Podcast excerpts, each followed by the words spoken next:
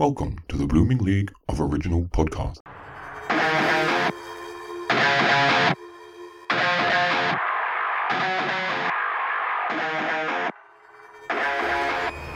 G'day and welcome to an extra topsy turvy edition of Thrash and Treasure, the Torture Chamber musical comedy podcast that lives soul and breathes soul because we are soldiers for the music. And speaking of our soul, I'm Aaron, and I'm joined as usual by my co-host from the dohyo because he's our sumo co-host, as in sumo episodes he'll be here. Soon he won't. Oh. He's Mr. J Wags. How's it going? Welcome to the show. It's going amazing. Hello from New York. How are you doing today? Yep, pretty good. Hey, fun fact it's morning here, it's evening there, and our extra special guest, it's the afternoon. Yes, yes, it is. What? We should all sing somewhere out there. I feel like we're connected through the beauty of Zoom. An American Tale. Oh, I love that movie. Anyways, guess what? Oh, what? What? What? We have another returning legendary diva back, back, back in the out of control room today. And you know what they say once bitten, twice shy. Third time's a glutton for pun ish meant. So let's pun the ish out of this mentor, director, photographer, father, friend, or military brat who's been our captain of punk with a kernel of truth since episode 10. But that wasn't before he left his mark with stints as technical director on every network and channel on American television by making us live with Jimmy, laugh with Rove, Smiley with Tavis, then let us wander with Sykes, and gave us a body by Jake befitting a stadium's worth of televised sporting events, where this gentle giant towered over the LA Lakers like an Anaheim angel before Los Angeles Clippers his wings, and his ear for HBO's boxing and tennis, with both qualifying him for the People's Court and leading this lovely lad to the big leagues by hitting a home run for the MLB and MTV's Rock and Jock Base Brawl, before touching down to tackle the NFL on Fox, which left him needing an ice pack, so he skated off to the NHL, where he carved himself a track to CBS to let us CBS with the bobsled at the 92 Winter Olympic Games plus Battle Dome, which IMDb cheerfully describes as it was like gladiators, but different. So if all y'all sports fans can lead a cheery g'day and a go shockers to this Harrisburg born genuine gladiator who strut the catwalk with the fashion police and let us Wakanda purple carpet for Wakanda Forever's world premiere, plus various talk shows, game shows, red carpets, televised music events such as Live Earth Brazil, MTV icon Janet Jackson, Britney Spears live from Miami, and Jay Z live in concert. And if you think all that accolades this legendary artist as king of the Vision Mix, then you are the weakest link. Goodbye. As we say hello to the nominees for award shows on this man's resume, including the Radio Disneys, the Soul Trains, the Crystal and Lucy's, the 30th Trumpets, the Spike TV VGAs, the BET Hip Hop Awards, the Independent Spirits, the World Stunt Awards, the Oscars Countdown nominations, plus 2022's Creative Arts Emmys Awards, of which he has like 101. So the real winner is us because we get to welcome back to the Torture Chamber an incredible guest who proves that X marks the spot because we're joined by our treasured friend, the incomparable Mr. Jonathan X. Welcome back, Mr. Cutter. How's it going? Holy crap. That was like the best introduction I've ever had in my entire career. In fact, I'm going to get a copy of this podcast and clip that off and put it on my reel. Excellent. that was good. Oh, wow. Awesome. Oh, God. And some really amazing companies are going to be hearing that too. So please Oh. hire me. Oh, my goodness gracious. Wait. I'm sorry, Jay I've never heard it. I've never heard it expressed. The rapper expressed as Jay Z. Outside of America, we say Z, not Z, and so it's an ongoing joke on here. Like, but I'm glad you liked it because you hadn't had a proper one yet. Well, some of those gigs I haven't I haven't thought about in a long time. I was like, oh my god, yes, Battle Dome. Battle Dome was a lot of fun. It's crazy. Yeah, when I saw that on IMDb, it literally said it was like Gladiators, but different. Yeah, well, I cacked myself. Although thought it was the funniest thing. What was the difference? American Gladiators was more Americana, red, white, and blue. You know, the Blonde Warriors. Battle Dome was more like Escape from New York set design. Oh yeah. It, it was it was darker. It was uh, yeah. It was it was like uh, it was like subterranean, but still the competition things and the big guys all juiced out, and it was darker, ugly. Maybe on a little bit of professional wrestling in some ways. Oh wow! Like the Warriors come out to play. Exactly, exactly. So you have to take a look at Battle Dome. You might be able to see some clips on YouTube. I'm not too sure. Everything's on YouTube. Yeah. Yes. Sounds like the laser tag setup at like the bad mall in town, where like Yes. you go up there and it's, just, it's like, all right, put on this vest and whatever happens, happens. and occasionally a real gun pops out. Oh wow, that's terrifying. Well, speaking of real guns, I have to say, if you've seen the unbearable weight of massive talent, Yes. Oh, It was fucking hilarious. oh. And yes, it just reminded me of the real guns in that. Really, really enjoyed that movie. Uh, but anyways, we had the Oscar nominations yesterday, Mhm, mhm. and I've written a review. Excellent. I would love to hear it. No, I'm, I'm kidding. I'm kidding. I did did really well. And as I said to somebody, I think it may have been Spencer, one of our other hosts, or it might have been you, J Wags. It it was somebody, you know, the technical director's done a good job when you don't notice them. Mhm. Yeah, yeah. Did you like it? It was a real. It was really clean and simple. It was effective. It's kind of hard because we most of the a lot of some people work overnight. Some come in about midnight. You know, my crew call was at two a.m. and then we keep going, going, going. And then we're on the air at five five thirty, three forty. You know, um, and then we just rock from there. So I hope you enjoyed it. It was like, like I said, clean, simple, and got to the point. And have those really tight time constraints to interface with the uh the network. But it was it was a lot of fun. Yeah, no, I, I I did enjoy it. Um, there wasn't too many. Well, it's this is on the writers. Obviously, there wasn't too many forced gags, which I always appreciate. Um, Just the one song title, "My Year of Dicks." Yeah, That's the one where he had after he said it, there was like a little pause because there was a lot of giggles in the audience, and then he went on to the next one, which was the the very long stork. But then when we came back on camera, he goes like, "I have I have nothing, I can't embellish." And then we went on to the next category. that was the greatest moment, but it actually took up a little bit more time than we were, we were planning for. So we actually went over in that A block. Yep. Is it split into two for the network showing it? Yes, yes, they. Okay. It's it's incredible. It says, okay, you have because they're the Good Morning America, you know, the Nation Morning Show, like Good Morning Australia or whatever it may be there. So they they hit this one segment, and then we have like like an eight minute window, and that includes them doing their little thing in the studio. Oh, now we're gonna go out and see, and then their little tags set up, and there's a three minute break, and then we do the B block. So it's just a fixed window. So i- and every year it's the same battle. We end up taking certain awards categories out of the A block and moving them to the B block because when we rehearse, rehearse, rehearse, we realize, God, we're already a minute over.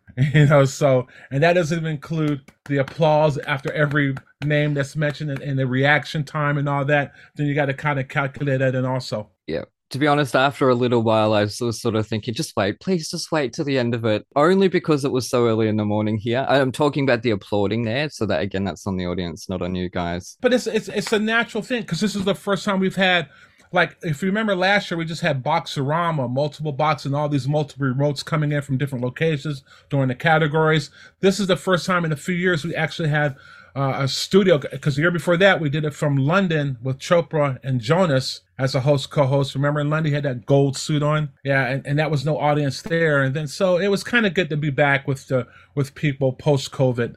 Yeah. It's like standing ovations on Broadway. I'll allow it just for a little while while you're all excited to be back in a theater. Okay. And then I'm going to be grumpy about it again. Now, just uh, one more question. We'll move on to the music. Have you ever used one of your Emmy Awards to carve a jack o' lantern or something? Never. Have you used it to poke a hole in something? Wake someone up? No, I think one broke. The, the very first one I gave to my mother, of course. Ah, That's obligatory. Shipped it to mom. Yeah. And, Yeah. and I think and I think everybody in the neighborhood had a picture with it. Aw. That's given back. Is she still in Harrisburg? No, no, she she she passed away in 2007. 2007 was my year of loss of mother grandmother. But uh, recently, I went through a box of photographs, a whole box, and I've been scanning all of her photographs and you know posting the family members. And then I found maybe a dozen or two of people, just people in the neighborhood posing with the Emmy in her living room. You know, the mailman, the whatever, the delivery person, the next door neighbor, because it was like it, it just sat right up on top of her TV. You know, so every time everybody came over, said oh my God, what is that? Oh, that's his. Oh, that's his. This is Emmy. Blah, blah. Oh, take a picture with it. Okay. Oh, that's lovely. Anyways, we're going to keep the show going. And this week, we're going to mix it up a little bit and we're going to do the musical first. And because friend of the show, Mr. David Zippel, has Hercules, the musical, finally opening at the Paper Mill Playhouse in New Jersey, I thought this week we should do another Disney musical that starts with H at the Paper Mill Playhouse. So we've gone with The Hunchback of Notre Dame. Now, also, we've mixed it up a little bit because it is Jonathan's first time yeah. on the show. So I thought make it a little bit easier for him. And we gave him the 1996 film, whilst JX and I have done the musical. So, J Wags, I'll let you. Yes. So I did the 1996 film, Disney's Hunchback of Notre Dame. Uh, this is a very odd selection for a Disney film, I would think. This is sort of in the endish part of what people consider the Disney Renaissance, which is sort of The Little Mermaid all the way to Tarzan. And most of these films were musicals, and most of them were written by uh, or scored by Alan Menken, the incredible genius. And by this point in his career, like he had his Disney game down to a science. Uh, he was no longer working with uh, the late Howard Ashman, who had unfortunately passed away at this point, and no longer with Tim Rice. Stephen Schwartz came on with Alan Menken to work on Pocahontas and The Hunchback of Notre Dame. This was their their, their final part. Together. Now, the amazing thing about this thing is that it feels very clear to me that they were pushing towards something much more of a PG direction. This is an incredibly serious story for Disney to be telling, but someone didn't quite feel i think that this was appropriate so they really i think at the end probably had a whole bunch of edits to make it a g-rated film when the tone of this movie is not g-rated. There are themes of genocide infanticide burning people to death like racism like there's so much going on and it's not like subtext it is all text. That being said it is one of the best disney scores ever written. This goes hard. And not only that, it goes hard and super Catholic. Like it's all set basically in a giant cathedral. And these two Jews wrote this intensely Catholic show. And it's amazing. Uh, I like to consider it almost Disney's Sweeney Todd. It's incredibly dark. And most of the humor, all the good humor anyway, sort of comes from the situations and the actors they trust. The one misstep in the film and also on the soundtrack, I think, is that they decided we don't have enough cute characters. So they decided to add these characters of gargoyles Oh, that come in and they're sort of in the figment of the imagination and they are a jar jar level like jar jar binks level miscalculation. They are like nails on a chalkboard. They kill the tone every time they are on screen which is only about eight minutes of the film uh, and they're barely in the soundtrack. Uh yeah Funny you're saying this because my problem with this stage version is that they cut out the gargoyles. I completely disagree with you on all of that, but okay, go. My heart is breaking. Well, it's it's also weird because you have people who are voice actors in this movie who later on went on to do animated characters. So it's a little bit like a gargoyle sounds like Duckman. Yes. Like it's a very similar voice to Jason Alexander's Duckman voice, and Kevin Kline, who plays Phoebus, uh, and does not sing in the movie, even though he has a lovely voice. He's also like the landlord on Bob's Burgers. So like a couple line readings are like, oh, the landlord from Bob's Burgers is in this movie. Mary Wickes, the great Mary Wickes, who was her Oh, great Mary final- Wick, her final performance. Yes. Please let them cut out those gargoyles. They deserve to be stone and not do anything. No. story be the story. We have this amazing thing. The opening number, Bells of Notre Dame, is one of the best Disney opening numbers because, unlike a lot of other musical numbers where you're uh, describing either a character or you're describing the place, this describes all of the backstory. And it does so in six minutes perfectly. It is a masterclass in how to write an opening number to get you to a correct emotional tone. And at the end, Paul Kandel, who plays Clopin, the king of the Romani people in this movie, he hits an E flat. He hits a high E flat at the beginning and the end of this show. So, hey, that's amazing. The songs all go super hard. Tom Hulce playing Quasimodo, uh, as we remember him from Animal House and Amadeus, those two films. He can actually sing his face off. I forgot that he was indeed the Ben Platt of the 90s and he's like it's that very high vibrato-y pipey thing and i love the choice that in all other film adaptations they have he has sort of like the quasimodo voice in this one they went with a beautiful like just clear voice person which really brought the beauty of the character to the front the voice acting in this film is flawless even demi moore who i wasn't sure was going to do a great job with esmeralda she's the only one who doesn't sing her doesn't do her own music god help the outcast was sung by heidi mollenhauer and she does a great job. Wonderful casting. She sort of sounds like Demi Moore if Demi Moore had a good voice, which is always nice in these Disney. It also has the single darkest villain song in the history of the Disney canon, Hellfire. Mhm. Judge Frollo is just hanging out and he gets a little horny and he can't deal with that. So he decides either he is going to take possession of Esmeralda the Romani or she will burn at the stake, setting up the stakes for the end of the show. And it all ends up just working so well in this cinematic way. I, ended up watching the movie, and there's a lot of incidentals, choral music, and uh, orchestral music in the soundtrack, and all of it is very, very beautiful and like just absolutely perfect for the score. The story is told absolutely beautifully, and although like the ending is not the same, I mean it's Disney, it's not going to end the exact same way, but I was still satisfied with the ending and uh, the choices that were made. And I did realize this time through is that uh, it does have the exact same ending as Dear Evan Hansen. What happens? Quasimodo steps into the sun.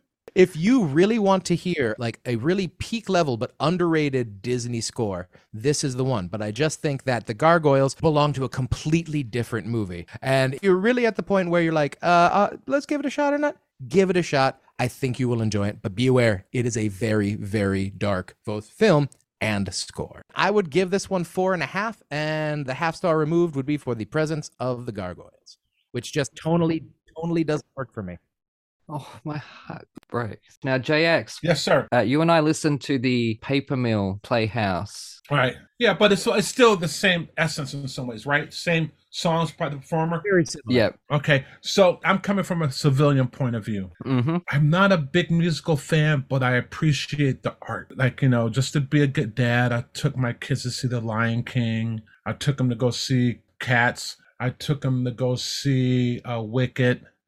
I took and I sat through them, right? And I and, and then and what was the one? Uh, what was the French Revolution one? Les Mis. Yeah. Also by Victor Hugo. Took them to go see Les Mis. And then what was the uh, the Magic Flute? Was that out for a while? There was a Magic Flute, It was something like that. And then, uh, of course, I took them to go see Fela. Mhm. And then recently, the wife and I went to go see Temptations and Too Proud to Beg. Now, with that being said, when I sit there and I listen to the songs and the beauty of the voices, the the freedom, I appreciate the freedom of the actors to run around the stage and flail their arms and dance and sing and perform and emote and be exaggerated. It's a skill set I don't have, but it's a skill set I greatly appreciate because it takes it to a certain amount of, I don't know, just comfort and security to let yourself be that on stage in front of people and perform that and touch those emotional bullet points. So whenever listening to the album, I picture myself sitting in the audience going, "Oh God," but at the same time, "Oh my God, that's so beautiful." Yeah. Is that a duality of spirit here? Like Jesus Christ, get me the fuck out of here! Oh my God, this is so beautiful. How are they doing that? Right? And then I watch the stage production. So the movements, because even even even like listening to the record or listening to the spot the album, your mind triggers thoughts, right? Creative thoughts.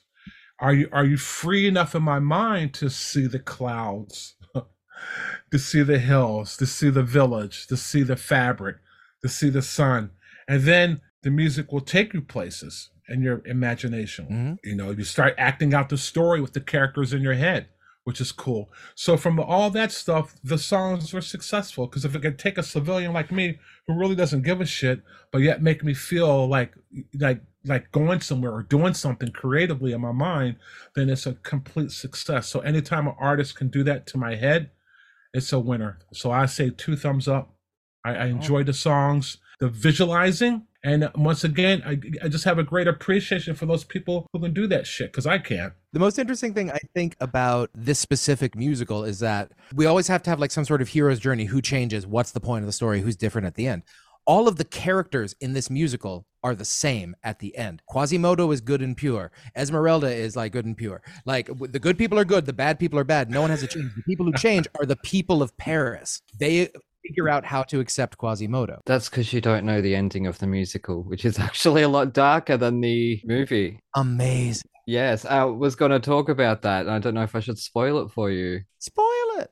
Okay, well, I'm in two minds about it. At the end, Esmeralda dies Okay. of smoke inhalation. Which, you know, And then, which, okay, fine. I'm, I'm completely fine with that. You know, I still think Maria should die at the end of fucking West Side Story. But, anyways, Quasimodo then picks up Frollo and throws him over the edge into the fires. So I'm in two minds about that because you do have this hero, this beautiful soul. Mhm. Vengeance, revenge, murdering someone in vengeance is not a beautiful soul thing to do. But that's the note we end on. Oh, but then we see his skeleton and Esmeralda's skeleton at the very, very end together in rubble or something like that in the Court of Miracles, which the Court of Miracles actually existed. It was sort of like the slums. Mhm. Sort of like that there would be like cul-de-sacs of like homeless people and and vagabonds and stuff like that. That feels much more true to the Hugo and much more true to sort of the spirit of the piece. And I think Yeah. I, I don't know. I do I personally don't mind a sad ending if you've earned it. It's just if you've built this character and this score, it supports it. This score absolutely supports the emotions that are behind it. Now I'm gonna listen to the musical version because I know Phoebus needs a song. And I'm sure he gets one musical version. Unfortunately, yes, he does get a couple. I'm not into ballads, but God Help the Outcast is one of my favorites. It's absolutely beautiful. I was 11 when this came out in cinemas, and I was dumped off at the cinema to go by myself because my mum didn't have any interest in seeing this one, even though like she had seen all the other Disney movies. So I saw this one by myself, and as soon as that music started. I'd seen the making of documentary before then, which the background eh, characters, when you look closely, there are only six designs and a certain amount of colors, and they've just swapped them over. So if you look closely, when when there's big crowd shots, it's all just the same six people that are wearing different clothes, or you and you'll see men wearing women's clothes. I think because they've run out of options along the way. This, in my opinion, is Alan Menken's piece de resistance. It is his greatest score. I'm not talking about lyrics, and I'm not talking about story or the show. I am talking about Menken's music. It gives you goosebumps as soon as it starts up, and I cannot wait to see it on stage. Absolutely agree. Now, just a couple of fun facts about the Notre Dame. The grounds were apparently a few different places before they built this uh, in the early 12th century or something like that. They started building it, or whenever it was. The earliest they think it was was a temple for worshipping Jupiter. So they ended up finding, I think it might have been in the Big Fire a couple of years ago, they ended up finding like a column or something like that. So it was Roman? Uh, Jove, sorry, J O V E, which is Jupiter. So I, whichever language that's in, I don't know. This is Wikipedia. It's probably wrong. Esmeralda is is Manouche, which is French Romani, and obviously uh, Romani or the Gypsy community. There's lots of names for them. That my favorite is Ursari, which means bear handlers, because maybe I might find a husband. Oh. Although the bear handlers or the, the bear leaders, it wasn't a, it was like dog fighting. It was like early dog fighting. They would take bears around to fight with other bears or other uh, with dogs and stuff like that in in different villages. So let's just hope they're not doing that anymore. Glad we're not doing that around here. Yeah, Haven't seen any bear fights in New York recently. The subway's bad enough without the bears. don't know any. Um, yeah, they're thought to originate from northern India originally. yes, they are an Indo-Aryan tribe, I think is their official designation. Yeah. Uh, now, fun fact the stained glass window on the Notre Dame de Paris has a little Easter egg with the Romani flag or the proposed Romani flag, which is a wagon wheel, right? Hmm. Uh, Wagon wheel, two color, I think green on the bottom and blue on the top, and then a red wagon wheel, if I remember correctly. Now, if you look at that wagon wheel, that's the pattern in the middle of the stained glass window on the Notre Dame de Paris it makes a wagon wheel. So you've got a little Easter egg that matches up with that. Yeah, and I just did a little bit of research about Romani and the Notre Dame de Paris. I had fun with that because I learned something. Yeah, the Notre Dame, I believe it's high Gothic, isn't it? Yes. It was built primarily to to let more light in. The the, the Gothic architecture, remembering my AP art history, uh, is uh, connoted by the flying buttresses, which allow the windows to get so much bigger, so you can let all the light of God into your cathedral. Yeah. And the one before it started off as something, but then they they changed halfway through. I think it was and started building in the Gothic style, or it was that half Gothic style. And so the Notre Dame, they made sure it was fully, and it means the Grand Lady of Paris. That's what that means. Uh, oh no, I forgot to write a segue to the ad break. Oh, a meatloaf. Meatloaf was originally up for the voice of Quasimodo I believe it. In the movie, and Cyndi Lauper was meant to be one of the gargoyles when they were going to be called.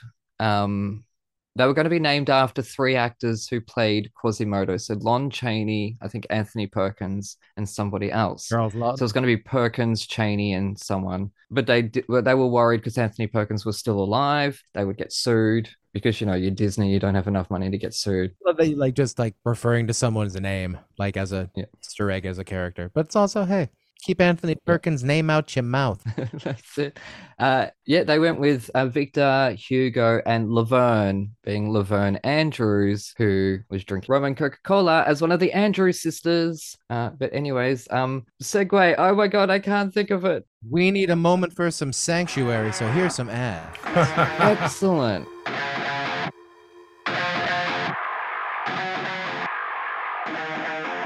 G'day, listeners. Aaron here. We thought we'd better send a spy to Broadway to check out the shows for us. So, here for today's review is our Broadway spy, Spencer. And now we have Hadestown playing at the Walter Kerr Theater on Broadway. I have not seen the current cast, but I did see the mostly original Broadway cast of this show. Who's still with the show? You have Reeve Carney, Eva Noblezada, Patrick Page. We could talk about Reeve Carney. His Orpheus is lively and untainted by the hell of the rest of the story. Then you have Eva Noblezada as Eurydice, and sure, her voice is incredible. You know, she she still has that youth to her voice and that that innocence. Then Patrick Page as Hades, his low voice is immense and powerful. His uh, "Why Do We Build the Wall" in Act One is powerful.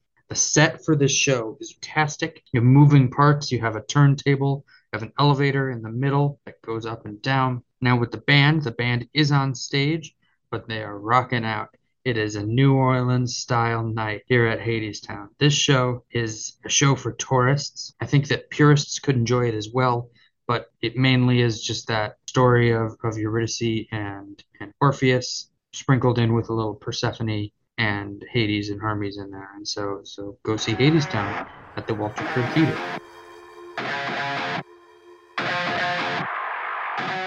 Anyway, you're listening to Thrash and Treasure. I'm Aaron, that's Mr. J Wags, and we are joined by a friend of the show, third time guest, Mr. Jonathan X. Well, you've just actually done the Red Bull Symphony concert last year. That was before. That was before. The Oscar nomination was yesterday morning, and the Red Bull with Rick Ross was a, about a month ago, which was really, really good. There's some there's some links on YouTube. Yeah, I watched a few videos. That was good. Did Red Bull sponsor it, or does everyone in the orchestra have to consume a bunch of Red Bull before the orchestra concert? Okay, I'm going to be completely honest with you. Red Bull was a sponsor, Yeah. but they had fucking vats of Red Bull all backstage and around and giving away.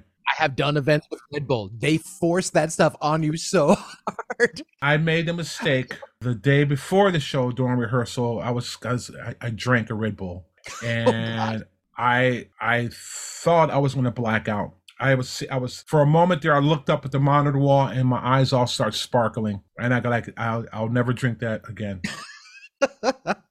I remember we the this it was a comedy festival being sponsored by these were the three products that were available in unlimited quantities backstage. Red Bull energy drink, Bass Ale, and Chipotle burritos. So backstage Oh, you got Red Bull, Bass Ale, and Chipotle. Nothing else. There is no other refreshment backstage. So you were either drunk, wired, and or gassy at this point. Oh my god! Uh, was that with or without E. coli?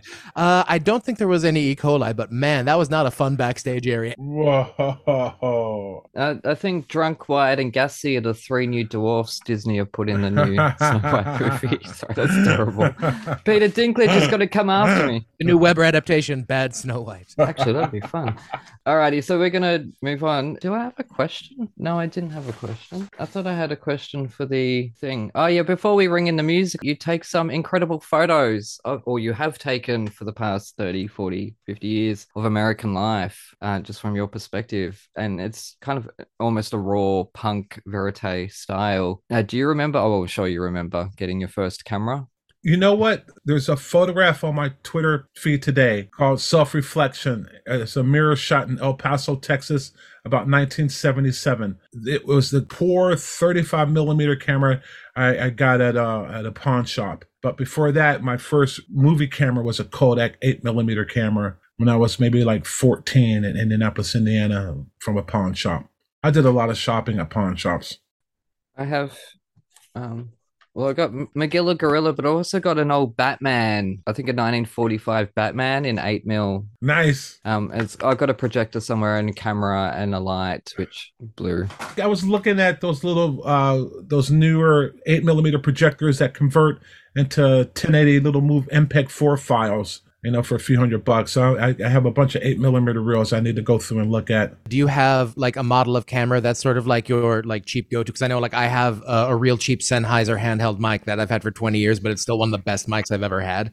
Like, do you have to like what's a camera for you that's like, hey, if you if you can get on eBay, this model of camera is great, and you can usually get it for like 400 bucks. Here's the deal. My first really good 35 millimeter camera was when I was living in DC and I went to an evidence sale for the FBI had a little fund like, like a fundraiser where they were selling stuff that confiscated, right? Oh, fun! I got this Nikon F3 with the camera bag and, the- and the Yeah. long lens of 20, like, you know, for a few hundred bucks, whatever it was, I bid for it. Oh, what creep was using that? It's a camera I've always had. I've always had that camera, right? And then I finally got like a, a Canon. I think a kind of a Nikon. Was it a no? It's a Canon 5D.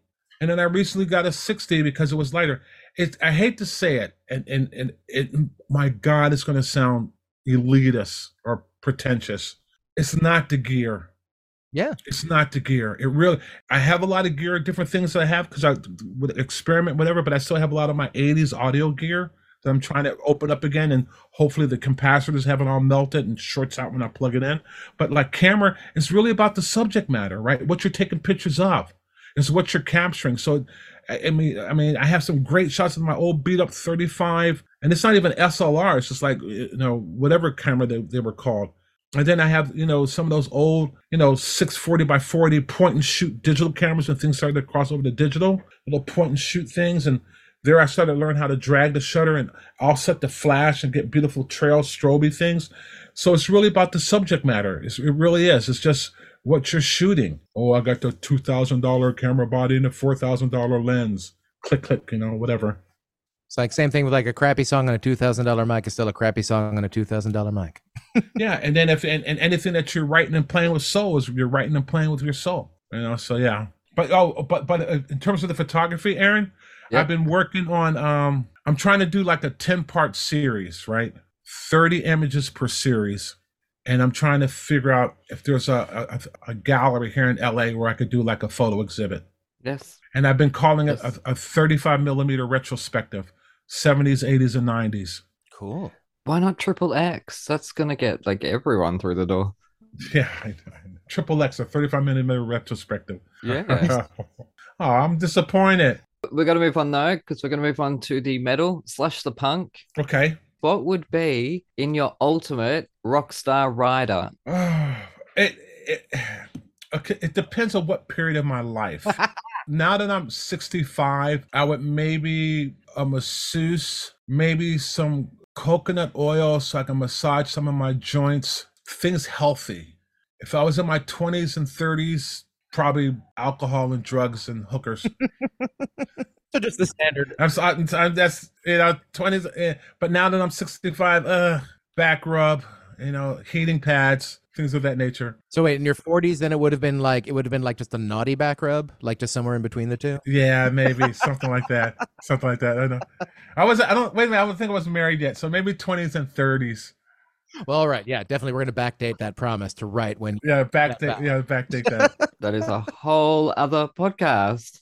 Anyways, this is a family show. No, it's not. Definitely not a family show. Anyways, okay, so we're gonna move on. The album is Frenzal Rhomb, uh, which I picked this week, and I'll explain why I picked it in my review. That's a slightly long review, so I apologize. I had a lot of thoughts this time around. Give it to us, buddy. When I first chose Frenzal Rhomb's Coughing Up a Storm, it was purely because Evan had mentioned them as a choice for a past guest, but we decided to go with 80s metal instead, as you do. And despite my Aussie punk history, I had avoided this Sydney outfit since discovering them due to the fact that a bunch of fuckwits at school loved them. I even remember one arsehole being punched while singing, well, singing in quotation marks, on the train. And I'm reminded that sometimes karma is beautiful. So would this debut LP be as punchy or should I keep the Rhomb's name out of my fucking mouth? Upon pressing Spotify, I noticed the first song Genius really spoke to me, so I fired up play and found something familiar, albeit unexpected, because it was a little harder than I was expecting, as I thought they were a softer punk band for skaters. So we're off to a good start, except for that bogan Aussie accent that I hate. I get a sense as Fraud begins that they're a mainstream sellout band stuck in the shoes of a pub band with old school drum mentalities, poetically vulgar lyrics, and that Aussie accent. The melodies and compositional twists and turns feel like they're screaming for a larger crowd, except certain moments in Run where the lead singer sings Bleed. That did not sound good, melodically nor vocally, but it did succeed in making my ears bleed. Ooh. Get Off started with that pub mentality, but ultimately felt almost like a brassless ska song stuck in a punk song, if not for the chorus.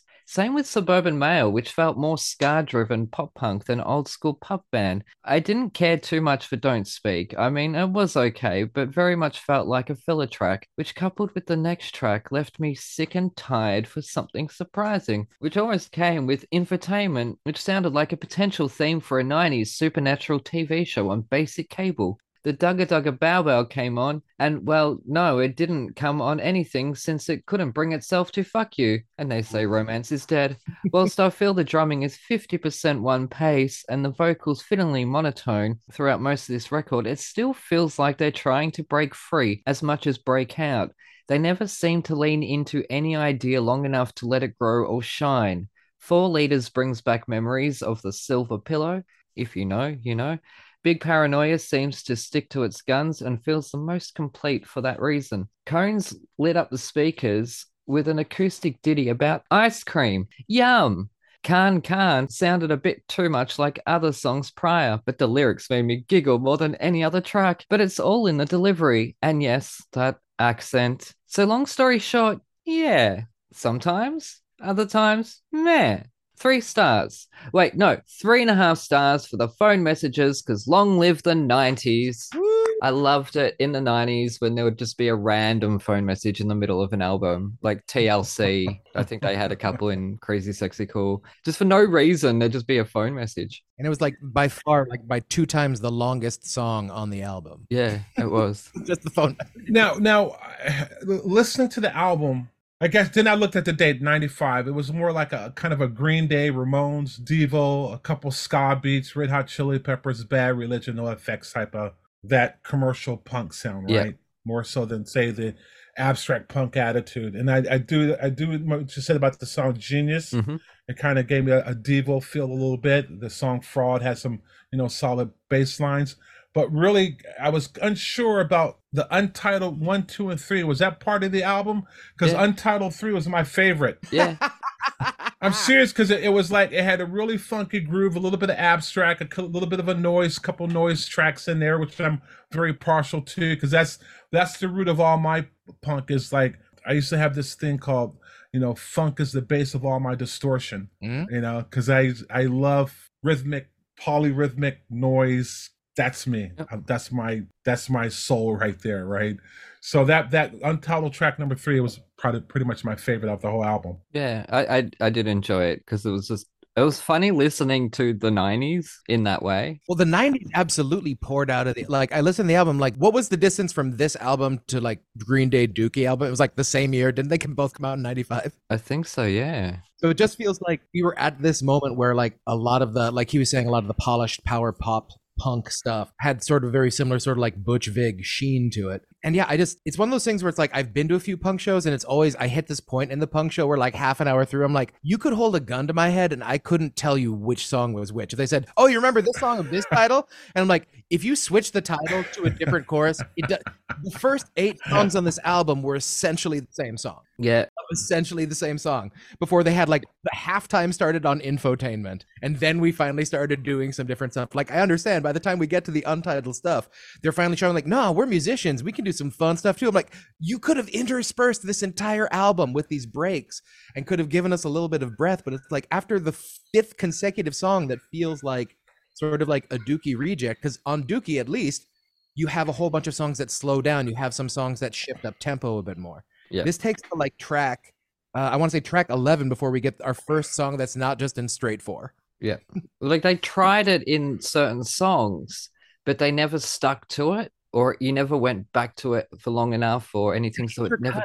intercut, in the order so that way you're not just getting so much sameness at the top because i think there's a lot of cool stuff i love punk in major keys that's so fun uh, it's not like fake dark there were some cool messages it also gets really grating on the ear for like a certain period of time when it's that 90s no vibrato punk singing i'm gonna sing on all of the notes but none of the notes will be extended Now do that with an Aussie accent. Oh, All right over here, we're gonna try. Oh, I gotta f- extend it. All right, wherever you people talk down here. Th- that's how it felt for me. I just felt like we were just going through so many of the same songs. I'm like, oh, I can get a beer for the first hour of this show, and then come back when you start doing the funky stuff. That's what the plan was. That you're at a pub. That's mm-hmm. that. It felt like they were a pub band trying to break out, trying to say, "This is what we can do. We can sound like Green Day." Which was 93, 94, by the way, February 94. Hmm. I agree with you there. That sort of felt like they were trying to do that. And which a lot of bands in their first albums always sound like their influences, basically. It's like filmmakers always, Yeah. you know, they use their filmmaking influences in their first few films. Same with bands. Do you think there's a lack of? No, I don't want to say lack of creativity because that's cold blooded. Because it was, it was, it was a fun album. It was a party album. It was like you know doing bong hits in the dorm and you know kicking things and stuff like that. But but say compared to like say like like Sonic Youth or Pere Ubu or something, you know, it's just like, it, it- and this is where we, where we were talking earlier, Jonathan, about. Is it Jonathan Wagner? Jonathan, uh, Mr. J Wags, Jonathan, John. Mr. J Wax. Okay, my middle name is Jonathan. J O T H A N, like the vampire. Yes, J O N A T H A N, the correct way. Proper way. Thank you. Thank you. That's a attack of the Jonathans. so and that's what I was talking to you earlier about stand true to your art and your voice and and then the audience will find you. Hmm it's like i go back to the early days when the only time you heard u2 and rem was on college radio. Ah, yeah. the only time you heard u2 or rem was on college radio. But I'll just throw it in there that the only place I listen to you to is on mute. So. Or you heard underground artists on late night overnight college radio. So now those people who stayed true to their art and to their voice the world found them right Well, I mean, the world found the ones the world found. We don't know about the ones the world didn't find. But I like I love I love Radiohead, right? Yeah. But I like some of the musicianship and styles of Coldplay too.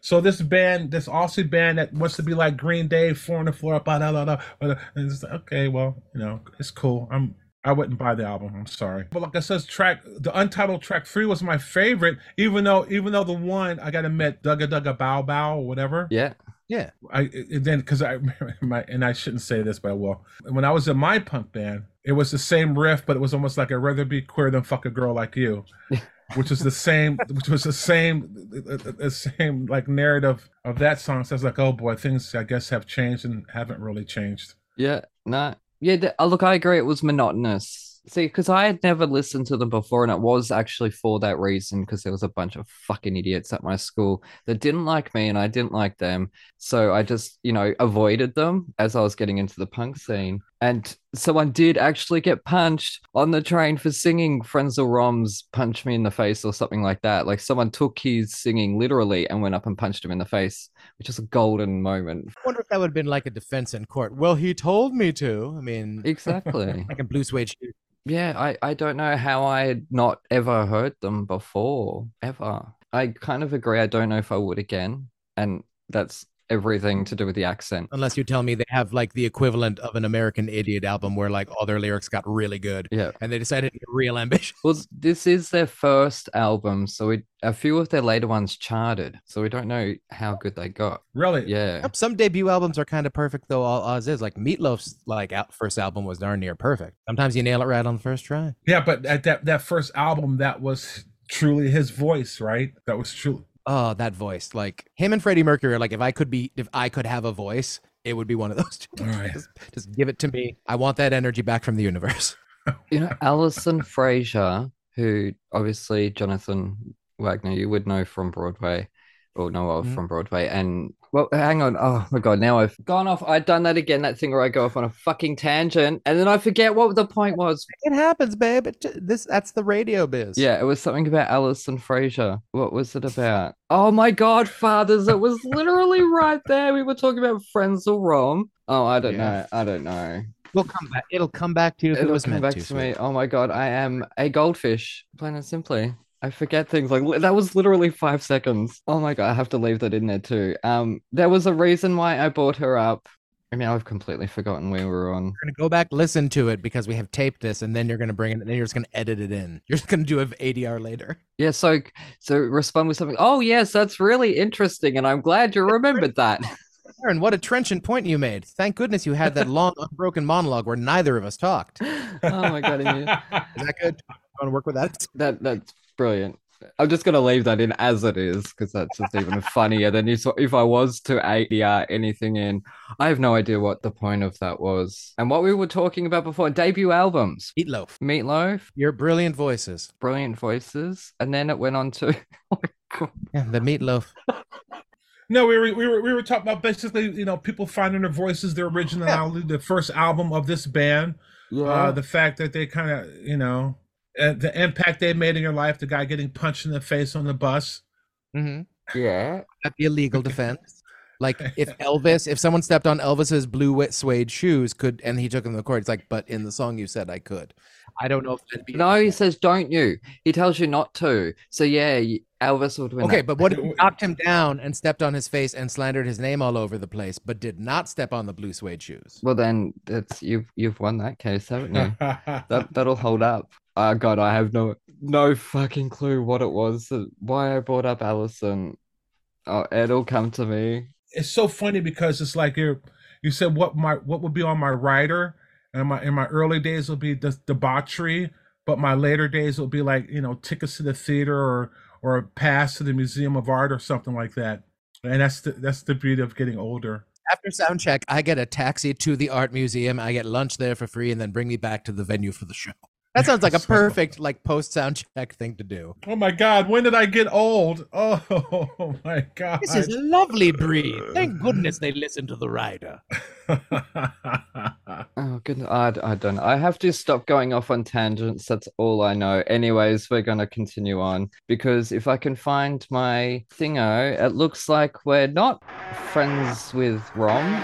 So we're gonna go to an ad break.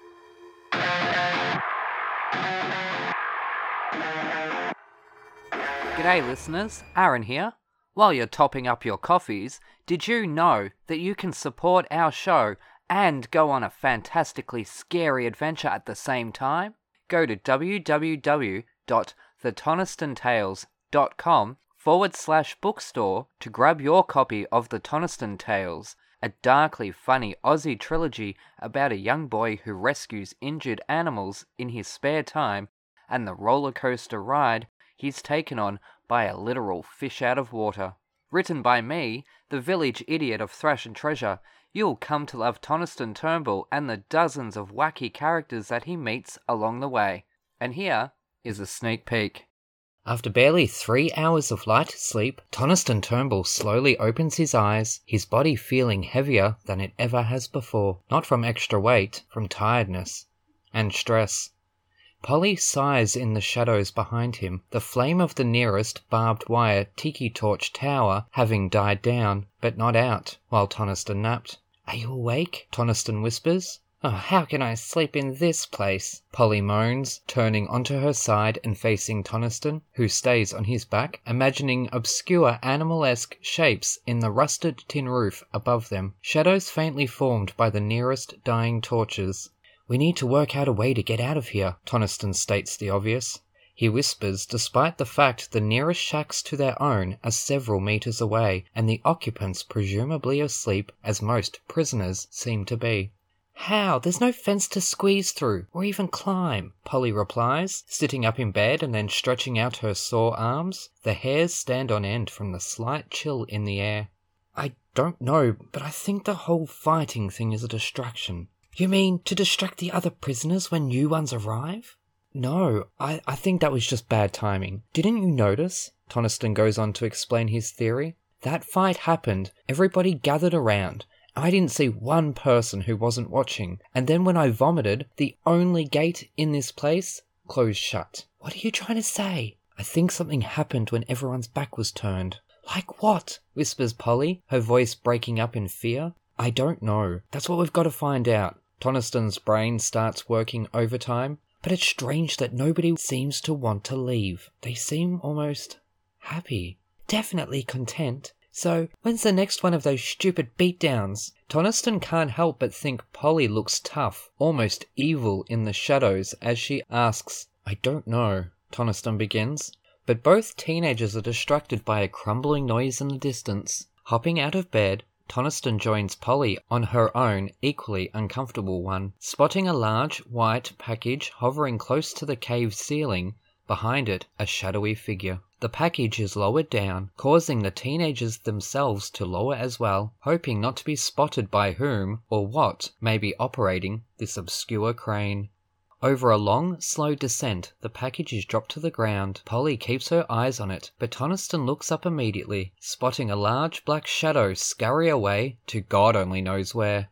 Come, he whispers as he quietly hops off her bed, slipping into his docks with bare feet. Polly follows his lead. Careful to keep watch on all directions, the teenagers swiftly sneak over to the white package, their hearts beating an almost tribal jam in perfect harmony and stopping in their tracks as the sudden realization of what lies before them sinks in. A woman, seemingly in her early twenties, wrapped up in bandages from the neck down. No, not bandages. Is that spider web? Polly asks, completely mortified at the prospect. Grab your copy of the Toniston Tales from thetonistonTales.com forward slash bookstore today. Hooroo!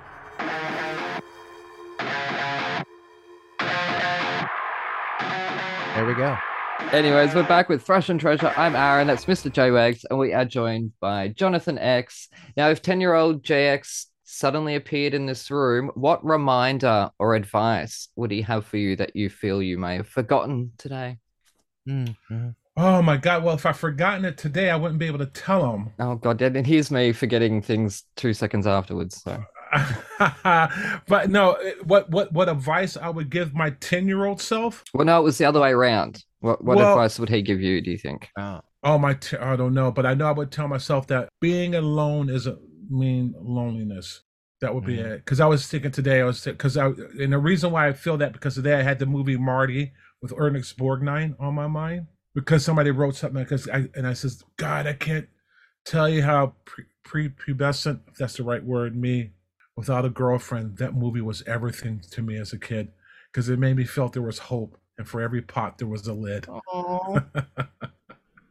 and so so i would say that that don't don't stress out about you know settling Now, just back on the Oscars, I believe Jay Wags has a couple of questions. Oscars always run long. Like, do they run like in rehearsal? I'm sure you, you've got it like running mostly on time. What is adding all that extra time? Is it just like, is it the applause and the actors going over time? Well i i've never directed the main telecast to oscars Yet. Yes, we're putting it out there. well you know you never know Yet. but on other on other award shows and projects what there's two things that happen one is the energy of the moment Mhm. especially if it's live. People talk. People get into it. They want to thank everyone you know? Uh, then they start you know thanking their, their pet sitter and all that. It gets annoying. But for the most part sometimes there's really really emotional moments of people connecting towards the people from their past their family their loved ones you know people who are influential in their life. And then you have the musical performances which, which are kind of a fixed time but like sometimes the ins and outs. But i would say the applause and the speeches is what carried it over. And then if you want to fine tune things, maybe reduce the amount of performances, but sometimes the performances make it. I mean, I cannot imagine the Tonys without performances, Yeah. Yes. right? well, they tried that. Well, they well the point of the Tonys is that you have to go to a specific place to see these performances. With movies, it's like it's in your town probably. Yeah. Uh, And so, and the other, and I think the other time killer Will Smith. Eh, yeah, well, it's, oh God, please don't get me going on that. If you were in a situation where there was a slap or like a La La Land, a Moonlight situation where like just the wrong thing got named, what control does a TV director have in that situation? It, it well, it depends, right? Okay, I'll, I'll, I'm not. God, how can I do this without naming names? So we're doing an award. I'm doing an award show in Miami. It's music, blah blah blah blah, and then it says, okay, blah blah. Okay, go wide shot. Okay, Q and Us. Please welcome from so and so and so and so so and so, this actress. And it's okay. Cue out, send her, and nothing's happening. And the band's still playing for the walk on music. Send her out. And then it's like, I go, where is she? I say, she just slapped so and so backstage, and there's a tussle. no, no. So then we just said, okay, blah blah blah. Walk. So just who's who's backstage? Blah blah blah. Send them out. Read the prompter.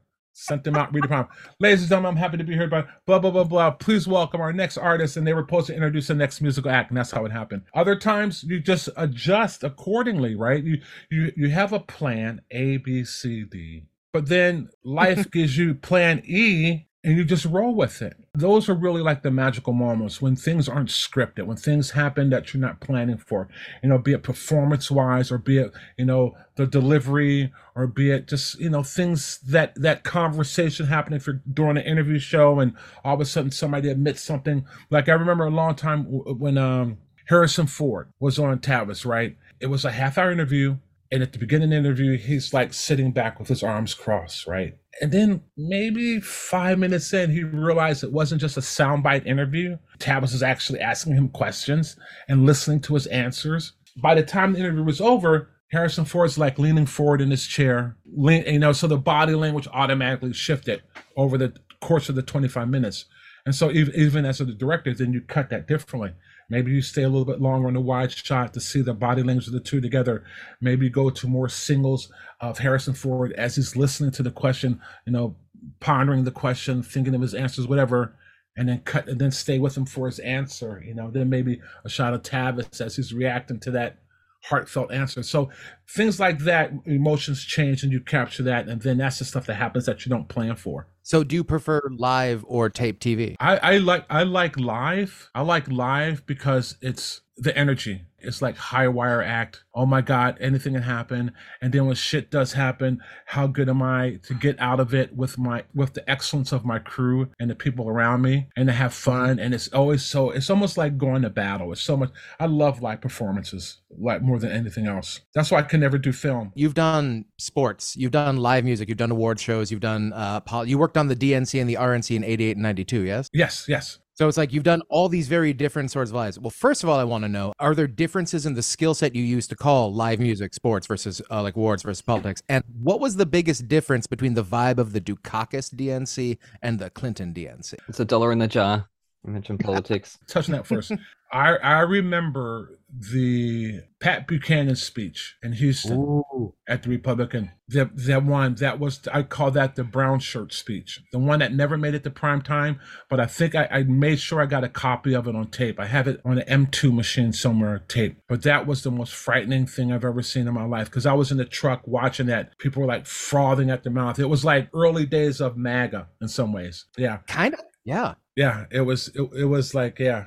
right out of Reagan. Oh yeah, oh yeah, yeah. That that was probably one of the worst. But I tell, I tell, I, and this is I know we don't do politics, but I'll just tell you the difference right now from between Americans right here. I've done three RNC conventions and I've done three Democratic conventions. Here's the political difference. At the DNC, the janitor to the president, you talk to ten different people, you get ten different variations upon a theme. It's like free jazz Okay, with the with, with, with the Republicans, from the janitor to the president, you talk to a hundred different people, and it's the same message: one, two, three, one, two, three, one, two, three. Even if, even if it's a lie, one, two, three, and then they're like the Borg. They get the signal, and then they all go four, five, six, four, five, six. They are so good on staying on message and perpetrating the same narrative no matter what. Democrats, free jazz. Republicans, the Borg.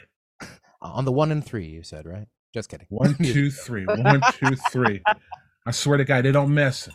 And that's the biggest difference. I just want to like in your free time, do you like to watch TV? And if you do, do you ever like direct from your couch? Like it's like ah, zoom, zoom now, zoom now. No, no, no. I, I, I watch it. I watch it as escapism, but I watch you know as sports or if I watch other. But I do appreciate the talent. Like if I see, I, I go, oh man, that's a sweet move. Oh, I love that. Oh, I'm stealing that. What is a sweet move that you would steal? Like what? Like a like a camera move? Well, not like it's like it's like like the one of my favorite. Like I'm I'm a big fan of Eurovision. Yep. Oh yes. hmm A major fan of Eurovision. We've got to get onto it this year earlier, JX, because for the past All right, five years all right. you don't get it live. Sometimes I can watch it on one of the Spanish stations that might carry it, but I have a hard time finding it. Yes. You know, that's the problem. But like like recently I was watching this because I like to go like to the international channels and channel surf. Or because you never know what you're gonna find. So I came across this Armenian special about the Armenian genocide, and they had this beautiful set. It was a beautiful performance. They had this mime artist come in, and the orchestra was playing. He's starting, and he's for the warm up, you know, and he's miming the different instruments, and the, and the orchestra's warming up, and then he brings out the uh, lead, the the conductor, the maestro, and then he does a bit where he pretends he's pulling a curtain across the stage, and as he's pulling the curtain across the stage, the light the lights tracking to reveal the whole orchestra on the upstage, right? So mm-hmm. the edging was almost perfect, but it's you still got the you, you got what he was trying to do. He's pulling the light to reveal the stage, and then there was this beautiful techno crane spider cam way in the back of the house, and it's, it's traveling down z axis and covering every and it's and it's you know so shit like that. I watch it and I go like, oh my god, it's beautiful. Look at that camera placement. Oh, they got a dolly cam down in the pit. Blah blah blah blah. Because the singer's there and it's like this and it's like so. I watch, I watch, and I look at camera placement. I, I kind of look at lenses, but I look at the shots. I look at I look I, I, the color palette because every country, every I mean, there are distinct differences between cultural timing, cultural color palettes.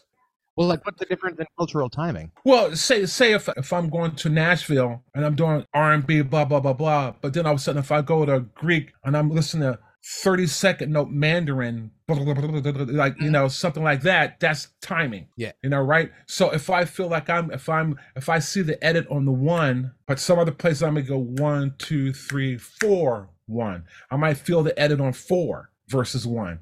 That's what I'm saying. It's like a rhythm. It's like a cultural rhythm. You know, does that make sense? Yes. uh, the flavor. It, it, could either be like like the first time I worked with this one kid who was from um who was uh, Persian and he, he writes uh Farsi and curvature. You know the flow versus the script of people in America, whatever. But I noticed when I used to have him zoom instead of a straight zoom in, his zooms had a little curve to it. You know what I'm saying? Is, but I didn't know if that was because it's just this. Then then we talked about language and this and time. So I mean, there are little there are, there are little nuances, you know, and you pick up on, you see it. What's a position in your field that's like one of those crucial jobs that you know you could not live without a person who's awesome at this job, but civilians like me wouldn't think about it all. Like I'm like I'm you need a camera op, you need someone who's a switcher, but like what else? What's like a hidden job that maybe people don't know about? This is going to sound so bogus, but every position has a value, and I'm talking about on the on the technical side, on the Mhm. producing side, the production side, you know, everything, because it, it really it really is a collaborative industry, right? Like think about it. When you're when you're on the stage doing musical theater, from the doorman to the ticket taker to the people who move the props to the people backstage to the people who are doing the curtains to everything. If this like I just recently went to go see Ain't Too Proud to Beg the the, the Temptations musical. Yeah. and they had some pieces foreground background sliding cars table sit prop screen drops this this this. All like it was like a clock. You know what i'm saying? It was Oh, yeah. fine-tuned the beats the microphone sliding in on a pre-built stand position the light cue it- so I, I say everything every everything everything. I mean to me my ad and my td are my left hand and my right hand right? That's immediate my associate director and my technical director right? The two right. But even then the assistant to my tech manager who oversees the hiring and this and this and this plays a vital role too. So really if you think about it your whole that staff list that we Mhm. get for our productions to me everybody is, is equally valued and then as far as leadership is concerned I make sure that I recognize and treat everybody with the value that I have for them. And I'm talking about from the moment I drive on the lot and see the security guard. Good morning. How are you? Blah, blah, blah, blah. Are you ready for a good day? All right, brother, take care. Right? Because that sense of value. I mean, yeah, like it comes top down a lot of the time, and like I, I imagine in TV, it's like theater just, or any other just huge collaborative project. The weakest link becomes very apparent very fast because everyone depends on everyone else. Yeah. Yeah, absolutely. And then and then either A, you can be in that situation where, oh God, everybody smells blood in the water and we're gonna eat the weakest link. or Or we're gonna try to strengthen that weakest link. or we try to strengthen that and do the best we can and work with people unless unless the people's a, a total terrible asshole then nobody really cares. But if people are good people and people are trying then you you work together to make things better overall and not Mm. scapegoat you know? Yeah. and i've been in situations where i've seen it before. I've been a victim of being scapegoated but that's okay. But but i i know how and this comes towards how you want to operate your your team your crew right they're not family but they're family i mean you spend a lot of time with these people so how do you want to run your ship how do you want your group to be you know Generally, on your team, how many people do you directly hire? Is it just ADTD, then they hire down, or do you go top bottom? It's your team. no listen i i i am on the I, I'm on a. I'm not on like. I'm not like a top dog where I get say on anything. There's been shows where I walk up, hey, we got a project, blah blah blah. Okay, good. Well, you know, no, everything's already in place. You just come in and manage. Okay. Are Other things. Well, how how many people I do? Do I get to do I get to uh, pick my cameras? Do I get to pick my AD? Do I get to pick my TD? Do I get to? Well, we like like the Wakanda Forever project when I did the the purple car- purple carpet. Everything was in place. I came in to Disney Marvel, so I I you know it's like okay whatever. I'm just here. Okay, I'm the guest director doing the red carpet, this big red carpet for or purple carpet. But we nailed it. They were extremely happy with that, and it looked really good. Yeah. Sometimes I don't get none, and that's where and that's where it's important on your on your uh, I would say management skills and your people skills, and then it's like you you navigate. I'm not trying to reinvent the world. I'm not trying to do this. I'm here, blah blah blah. I'm not, you know, nobody's job's in jeopardy. I'm here, but and then other times people who know you, then your reputation precedes you a little bit, and they come in, hey X, how you doing, man? Nice to see you again. Oh, great. Oh, who else is on the show? Oh yeah, I know so and so. We work together on this. Oh, we work together on that. All right, excellent, man. So let's have a good time. All right, let's have a meeting. So and so and so on. Let's get all briefed and and catch up and go from there. What percentage would you say, say of your job is hard skills, soft skills? Uh, Hard skills like your specific technical knowledge, like I know this camera, I know this system, great. And soft skills, like I need to make sure everyone is working at their peak, so I need to be a leader today as opposed to just a technical guy. The hard skills are in the back of my head and in my back pocket. The Mhm. soft skills are with everybody else. Mm. Cause cause cause the hard skills happen to me when I do all my pre-planning, right? Ah. When I do all my meetings, when I do all my Zoom calls, when I do my site surveys, when I do this. Cause like before we showed up, and I'll and I'll make reference to the Oscar nominations, right, brother? So before I showed up, I did one site survey, talked about camera placement, talked about run a show, Mhm. talked about patterns, talked about resources for the graphics and all this, right? So when we land at that first day and start building and place placing the cameras, placing this, by the time we were ready to do our, our a little bit of a look see, I had already structured out the whole show up here, right, in my mind. So we were able to step through all these beats. And then by the time we had our meal break at noon, came back at one, and then all the executives were there, Mm-hmm. what I call the higher pay grade. They weren't here all morning, but they're gonna judge you on what they see right now. yes. So when the higher pay grade arrives, which I always answer to, we were able to show them patterns, right, of the run of show and the concept and let them get their feedback in and had time to adjust, to make adjustments before I had a hard out at 4 p.m.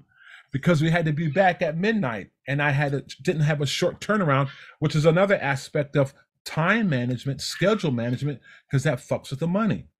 Mm-hmm. so you got it. You're, you're navigating that too. So you prepare, prep, prep, prep, prep, prepare, show, design, adjust, make the adjustments, show. So everybody signs off, and then we rehearse some beats for ourselves.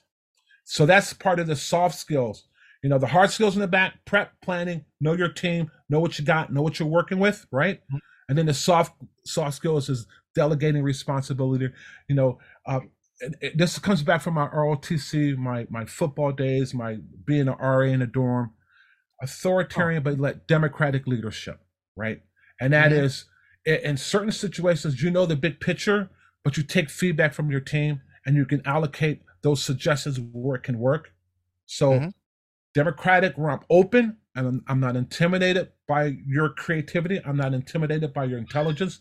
I'm not intimidated by your professionalism or your skill set. But authoritarian that I have I'm designing the big picture and I'll I'll I'll, I'll adapt your suggestion where I can make it work because I know what's happened on A, B, and C. Your suggestions is great for B, so I can work it in here. And then when you do that, you have a tendency of, to make your everyone feel like they have a vested interest in the project, that they have Mhm. skin in the game, they have creative capital in the project, and you get more people feeling open to contribute and take chances, even if they think they make a mistake. Like when people make a mistake, I don't turn into a fucking terror. I go like, "That's okay. Come on, let's keep going. We got work to do. Don't worry about it. But but we'll come back to it later, right?" Because I want people to to. have. I want people to try, right? If you, if people try and reach outside their comfort zone, they have the ability sometimes to show you something that you didn't think of, and then that looks even cooler because people, like I said, go out of their range. Oh, I, that's lovely when you see people like thrive outside their their Yeah, absolutely. I could talk about this stuff for hours. Like I'm fascinated with this stuff. My sister is actually a professor of TV production, so like I know she's going to be listening to this and fascinated. Yeah. oh well, listen, have her have her have her call me anytime because I do some classes at Cal State Northridge on occasion. I I love teaching sometimes.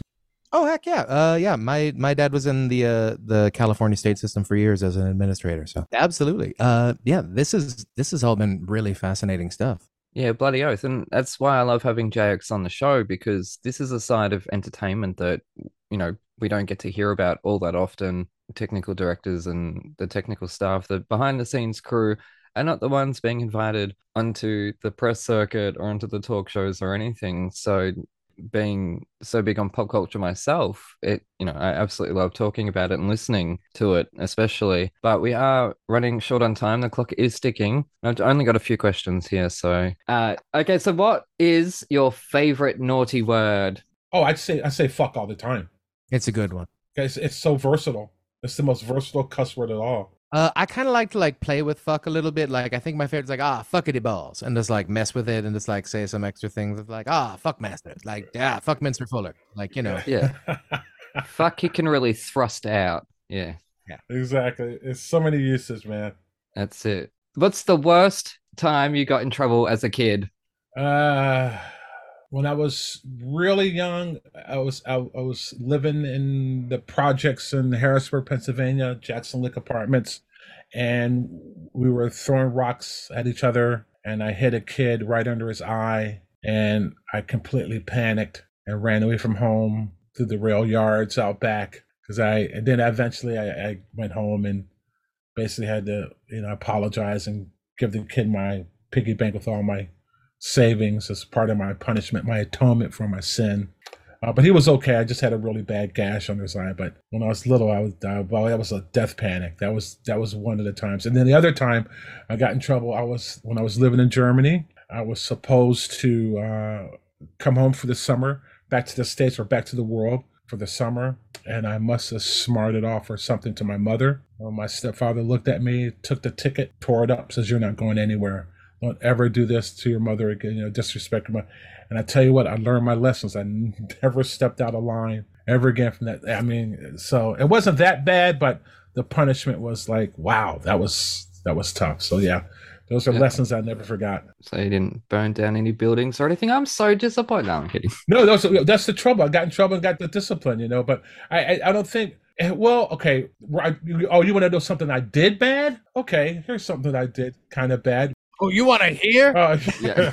so we were, we were we were camping in Holland, and so we were at an animal reserve. I hope statute of limitations are over for this. We were at an animal reserve, and so we're we're walking around the campgrounds, and we see these flags, you know, from all the different nations around. Yeah. So we climb up over the fence, and we climb up, and we take some of the flags. We're a bunch of kids, and then we see another fence enclosure We started to climb up over that fence and lions.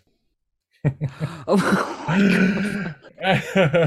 Lions in Holland? yeah, well, it was an animal, animal kind of. It was like a zoo thing. Like a safari reserve? yeah. Yeah, something like that. But we didn't know, and we were. It was late at night. It was closed. We had already climbed over the fences because we were stealing the flags of the nations that were still up at night. And then we see another fence. We are about to climb over that, and then it got hit by a lion on the other side, and we quickly jumped down and backtracked and got out of there. Oh. So. That's probably the wor- one of the worst things. Well, wait a minute. There's a couple other things, but we'll say that for future episodes. Yeah. Now, now that now that you triggered the dirty side of my brain, the, the evil side, I'm going back to oh my god. Yeah. Awesome. Oh wow, I love that. I'm glad it was you and not me. Anyways, uh, what's the worst earworm song? None, None? none. I, I don't. I, I really don't have anything. I mean, like I really don't have any. I can't think of any that where I go, oh my god, why am I singing that right? It's probably almost like the last thing you heard. I, that's how that's how shallow I am sometimes. Like, oh, I just heard that now. It's stuck in my head. Oh, whatever. Or or when we're doing rehearsals and we're bumping in with theme songs, uh, dun, okay, God, it's like, oh, please. So that that might happen. So every time I hear NFL on Fox or CBS Sports or something like that, and I hear the theme song, I have a little Pavlovian response to it, and I'm like, oh, I get a little knot. I can't even imagine being a TV director. Like TV theme songs to you must like they must be a very that's a very specific occupational hazard. You get the work PTSD. Well, sometimes there, there, are, there are certain like like when I hear uh, NFL on Fox theme song or CBS Sports theme song or ESPN, sometimes I, I, I hear that uh, and I go like ugh because I remember. Okay, we're on the air in five, four, three, two, one, roll it. Dun, dun, dun, dun, dun, dun, dun, dun. It's like, oh god, here we go. Set my camera. Uh, stop it, stop it, stop it. Yeah, but you get over it. I get the music PTSD from Christmas music because I used to work in a mall. Oh, There are like eight specific Christmas songs that I just associate with being screamed at. oh my god. But yeah, it was ooh, simply having a wonderful Christmas time. Like I love Paul McCartney. I cannot listen to that song anymore. It just raises my blood pressure. the bells. Ding, ding, ding, Ah. ding, ding, ding, ding, ding. Oh god. And like Billy Gilman, the country singer, he was like eight at the time, wrote like a Christmas album. There was one of his songs called Email Santa. That song played every hour on the hour. And it was just like, I'm gonna email Santa. I'm like, this, I'm shoot me. Just shoot me. Again, I'm glad it was you and not me. Uh, anyways, uh, J-Wags, have you got any more questions? Because I come to the end of mine. Like I feel like I've been I took so much of your time already. Thank you so much for your time and your brilliance. No, sir. I had a wonderful time as always with you guys. Thank you so much for inviting me. Yeah, no, thank you so much. You know, it is always an honor to chat to you, JX. I could talk to you for hours, and I could listen to you talk for hours more as well. All right. Well, make sure, Jonathan, make sure you tell your sister, the professor, who's a TV production instructor, reach out when to have a conversation, and I can give a talk to the class about this side of the world and, and the freelance community and what it takes to not to succeed, but how to navigate and maneuver this cutthroat world. That is incredibly kind of you. Thank you. I will absolutely pass on your information. All right. Excellent. Before you go, where can people find you on the social medias? At JX Director on Twitter. Yeah. and then they deleted my old Instagram account. I don't know why, because I didn't have any nudes on it on it on it, but I have Jonathan X.tbhc on Instagram. Oh, thank you so much. This has been amazing. I'm I'm always happy when people who have very important jobs, especially in the entertainment industry, like you get a chance to like talk to the people who you don't normally get to talk to. Because I mean, I've seen nine dozen film director interviews, but I don't think I've ever had a chance to interview a TV director uh, who's had the experience you've had. Well, I know they used to. They, a lot of times in, in beginning of my career, you know, film is art, television is furniture. But then I go like, yeah, but remember, Jesus was a carpenter, so calm the fuck down. you know so yeah but no it's it's I, I completely respect and love film directors and that craft but my god it's like it's like oh can we hurry up you know so so no but it's like it's like uh, they work all day and i understand the craft and all that but to me it's like fucking live dude. Show up to the venue park and power the truck unload that shit set up do some blocking rehearse fucking do a live show, strike that shit, get out next city. You know, it's like like fucking gypsies, right? You know what I'm saying? Yeah. It's like road warriors. Or if you're lucky enough, we get in town on a fucking Sunday. We have our meeting Sunday night, blah blah blah. Monday, Tuesday, Wednesday, Thursday, Friday. We're building, we're setting up, rehearsing, blah blah blah blah. We do that fucking show Saturday night. We're out of there Sunday next city. You know, it's, there's certain different structures of what type of shows you're doing. If you actually get rehearsal blocking, sometimes it's just like sports set, power setup, boom, go go rehearse, block, do the show, get out of there. Yeah. Half hour meal break, blah blah blah blah blah blah. Indigestions, whatever. Yeah, film guys, you know, whatever. Oh, we're gonna do two pages today. Cue the hawk. We needed to get the daylight. All right, coming back tomorrow. Call me, I'll be in my fucking trailer. you know? Huge thanks to JX for joining us again, third time. Make sure you watch the Oscars coming up next month in March. And if you're in New Jersey, make sure you go see Hercules, the musical.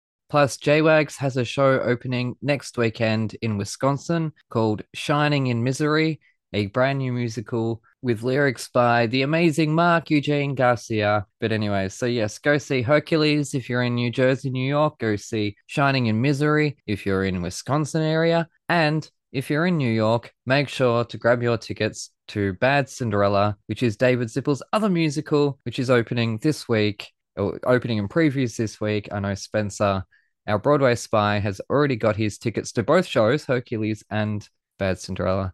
Uh, but anyways, you can find JWags on Twitter at Mr. JWags. You can find us at Thrash and Treasure all over the place or on Instagram at Thrash and Treasure Podcast. All the episodes are up on YouTube now in videos, not with actual video, just with the logo, because you're not getting to see me at 3 a.m. All right? Is that okay? Uh, but, anyways, that's it. Anyways, to you at home, you take care, and we shall see you next time. Hooroo! Goodbye. All right, thank you. Awesome. That's great. Like quicksand!